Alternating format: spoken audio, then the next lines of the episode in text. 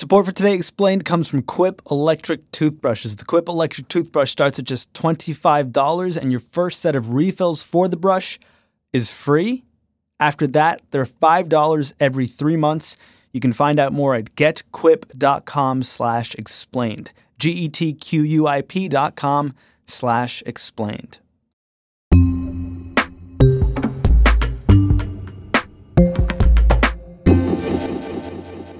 If Robert Mueller's working on a 2016 election puzzle, a puzzle we occasionally get to catch a glimpse of, we got to see him pop in some important pieces on Friday. One's got Paul Manafort's face on it, and the other has got Michael Cohen's. So both of them have agreed to plea deals with the government. Andrew Prokop was working late Friday night at Vox. Cohen is approaching sentencing. So what happened with him is that both Mueller's team and prosecutors in New York filed their recommendations for his sentencing and basically assessed whether he had been helpful to their investigations. Manafort had agreed to cooperate with great fanfare as part of a plea deal in September, but Mueller's team has accused him of lying to them in their questioning and so this was the memo where Mueller explained why he thinks Manafort lied and what he lied about. So, what did all these revelations tell us about the president and the 2016 election? I think you can think of what we learned in maybe three buckets. One is the core question of Russian collusion. Okay. Two is whether the president tried to obstruct justice uh, and interfere with investigations. And third is this question of campaign finance violations related to payoffs to women during the 2016 campaign. Well, let's start with this collusion bucket.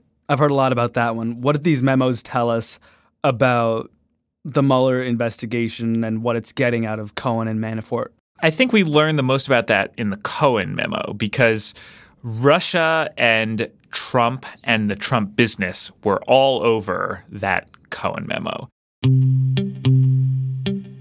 So Cohen agreed to this new plea deal with Mueller's team a couple months after he pleaded guilty to, you know, the hush money payments, which we'll get to later. Right. And uh, this was announced two weeks ago, and Cohen admitted lying to Congress about his efforts to get a deal going to build a Trump Tower in Moscow during the 2016 campaign. Okay. And the public did not know anything about this Trump Tower Moscow project during the campaign itself. In 2017, as Congress started to investigate um, uh, Russia and Trump's ties and so on, Cohen put a story out there it basically tried to minimize the importance and uh, the length of these talks and, and how involved Trump was in it. He said he only talked to Trump about it three times and always very briefly. He said that the talks were all over in, in January 2016 before the Iowa caucuses. And he said that though he reached out to a Russian official about it, he never heard back. Hmm. And it turns out that none of those were true. He admitted last week in a plea deal with Mueller that, in fact, the talks continued through June 2016 at least, that in fact he had briefed Trump about it more than three times, and he had briefed members of Trump's family about it. And also that when he reached out to the Russian official, he did get a response back and got a call back from the officials personal assistant and they talked about this potential project for a while. And this was significant because there have been kind of reports about this Trump Tower Moscow over the past year, but Trump Tower Moscow has never shown up in any Mueller charge hmm. until this new plea deal with Cohen. Uh, it's it's a new area of legal exposure for the president and perhaps his family too. And why is this particular deal with Russia, the tower there, so bad for the president? Well, it's while Trump is running for president. He is engaged in these secret talks for a real estate deal that Mueller's team says in this memo could have made Trump's company hundreds of millions of dollars. Mm. And then the constant lying about it afterward. This is another level of Trump Russia involvement during the campaign in which big money was on the line. How about the second bucket, obstruction of justice? What's going on there? So we learned a little more in both the Cohen and the Manafort filings from Mueller. Basically, that Mueller has been looking into their contacts with Trump administration officials. Okay. So he said that Cohen gave him information on those contacts with people close to the White House, and that Manafort allegedly lied about those contacts, that he said he had never been in touch with anyone from the administration since Trump became president, and in fact, he had. So it's not really stated here what this is about, but I think it relates to basically this big question about has Trump been trying to corruptly interfere with the Russia investigation? Mm-hmm. When these key people in the Russia investigation are in touch with administration officials and either giving information about those contacts or lying about those contacts, um, the question is is what they're talking about. And in particular, the big question involves pardons and whether Trump has been trying to suggest or promise pardons to um, witnesses who might have information that hurts him and uh, and get them to not talk because they know they can expect a pardon later on. And the third bucket isn't related to the Mueller investigation as much, but it's about the whole Stormy Daniels payoff thing. Yeah, so this is Michael Cohen as Trump's lawyer and fixer during the 2016 campaign arranged six-figure payoffs to both Karen McDougal and Stormy Daniels, both of whom were saying they wanted to go public with stories alleging uh, affair or sexual encounter with Trump some years back. Yeah. Prosecutors said that this violated campaign finance law because Cohen ended up arranging these big payments that were clearly designed, they say, to help Trump in the election. And yet they go far beyond what any person is permitted to donate to a candidate. What did we learn about Donald Trump's involvement with those payments on Friday? Prosecutors said that Trump had directed Cohen to make those illegal payments. Individual one, they call him. They, they don't name Trump. You know, Cohen has said this before. He said it in court, but now prosecutors from the Southern District of New York are saying it in plain language. And really, there's been a lot of new attention on the legal risk for the president himself. Right. Believing Cohen is tricky, I guess, because he lied before to, to the Mueller investigation. The president likes to call him out for that. Does he have receipts or something? Why is he like the star witness here? So, when Cohen first came in to talk to Mueller, he said that he had information on the Russia investigation. This was in August. And it turned out that because he's Michael Cohen, he lied again in those first interview talks. Right. Um, so Mueller admits this in the filing and says, yes, he, he did lie to us at first, but then he came in six more times to talk to us. And after that first little hiccup in, involving new lies, that Cohen's information has been reliable. So it sounds like Manafort isn't holding out for any kind of reduced sentence. He's going straight to jail. But what about Cohen? Is he going to have to go to prison for a while? It's highly likely. Cohen asked in his own sentencing memo for uh, a sentence of time served, which would spare him prison entirely. But the New York prosecutors came down pretty hard on him. They said that he's sort of been posing as a cooperating witness. And while he has provided information, he did not agree to a full cooperation requirement, which would have required him to give information about any criminal information that he knew about from himself or others. So hmm. Cohen's version of events is that if he agreed to become a cooperator, then his sentencing would take a long time and he just wanted to move on with his life.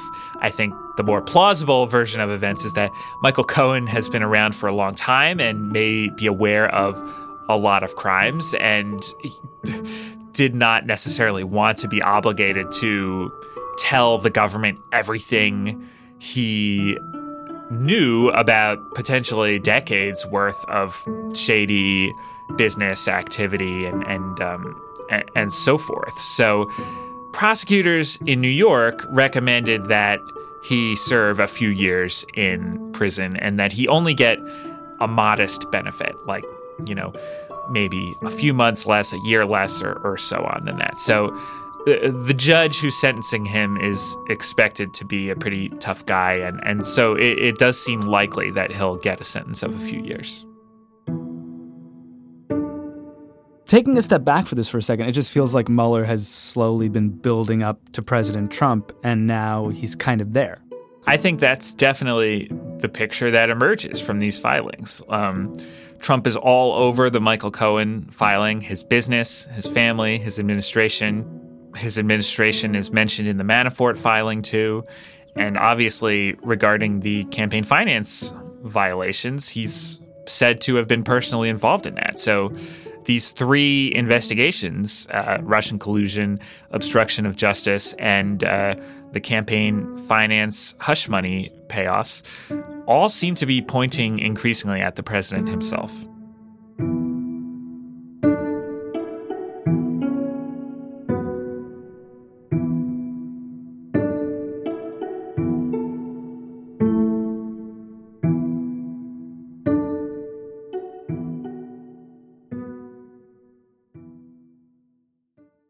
Ellen Rolfes, you're a story editor here at the Vox video team, and uh, you do not have a Quip electric toothbrush. What kind of toothbrush do you have? Oh, I have the toothbrush that my dentist gave me for free. From like 1996 or whatever? Uh, like about like four months ago. Have you considered c- converting to an electric toothbrush? Yeah, actually, my dentist was telling me that I should get one. And Anyone in particular? No, like literally, I was there and they were telling me, oh, you don't have to spend hundreds of dollars on a toothbrush. And she said, I even went to this convention and they were showing these really cheap ones. They're called Quip. Oh, did you tell you about getquip.com slash explained? Uh, no. Because when you go there, there's even more cheapness out there. You can get your first set of refills for free. What? I know. After that, they're just five bucks every three months. Sean, you just said like one of my favorite words, which is cheap. Oh, I'm from the Midwest, so, you know, we, we like a good deal. perfect.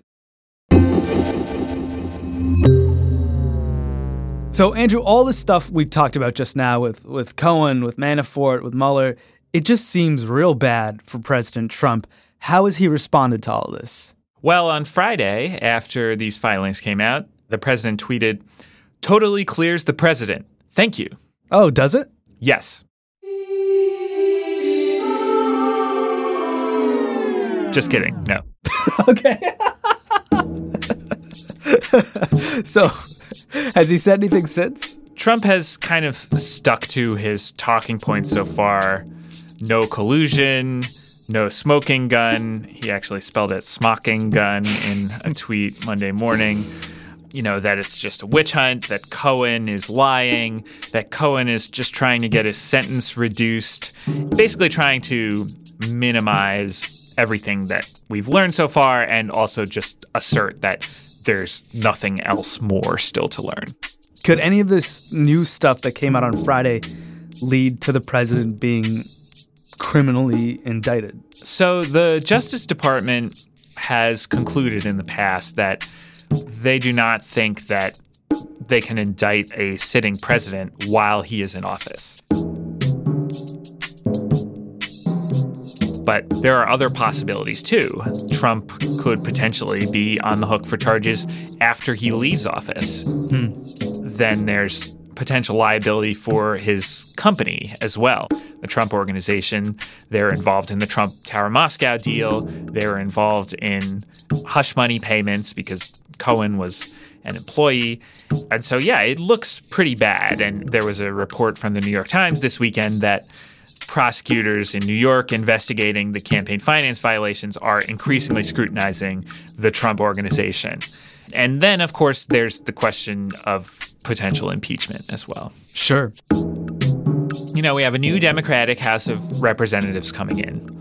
They've generally tried to throw cold water on the prospect of impeaching Trump. Like, this is something that the base wants, but the political bigwigs in the Democratic Party think that they would be sure to lose in the Senate, where it takes a two thirds vote, meaning lots of Republicans, to actually remove Trump from office. Hmm. But that can change depending on what these investigations find next. So, though Mueller and and even the the investigation in New York regarding the payments the president made to Stormy Daniels and Karen McDougal, even though all that stuff is now even more directly implicating the president in crimes without Republican senators on board with an impeachment plan, it's basically a non starter.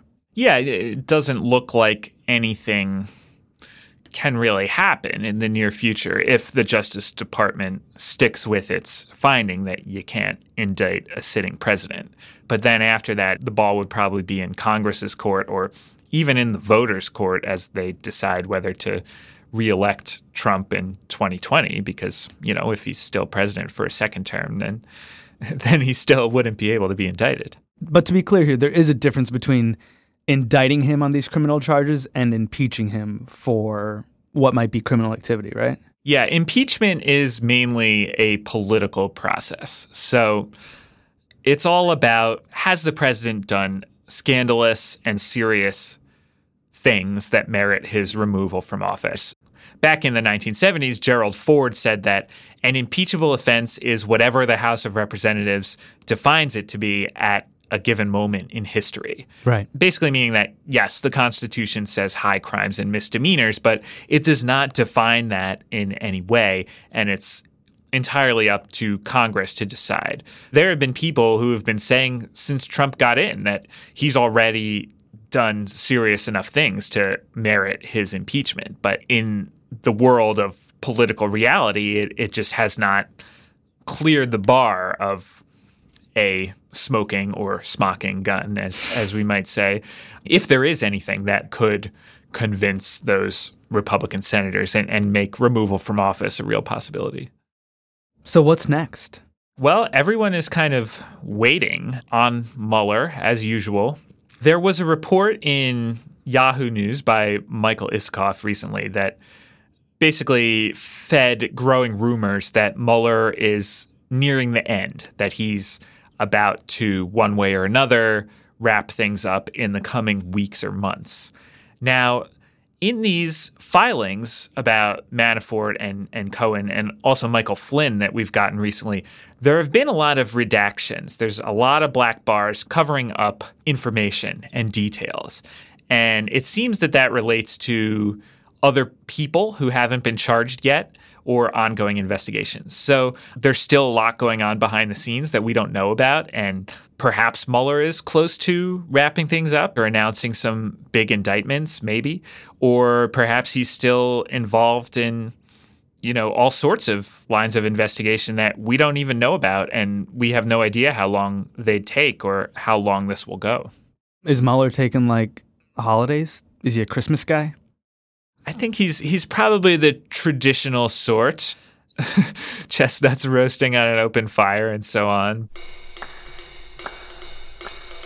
I hope there are no big news developments in the Mueller investigation over the holidays, and I hope he gives his hardworking staff some time off and the hardworking journalists who cover him some time off, but uh, we shall see.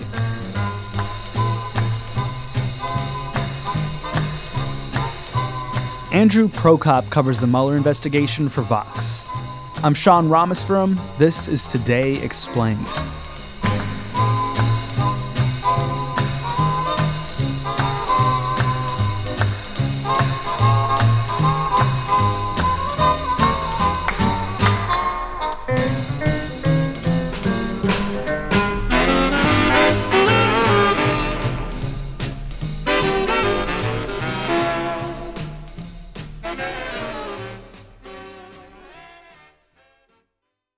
Thanks to Quip electric toothbrushes for supporting the show today. The Quip electric toothbrush is small. It fits in your hand. It fits in that bag you're packing for your holiday travel. It might fit into a stocking if you're kind of like a stocking on the fireplace kind of person. Find out more about where the Quip will fit at getquip.com/explained.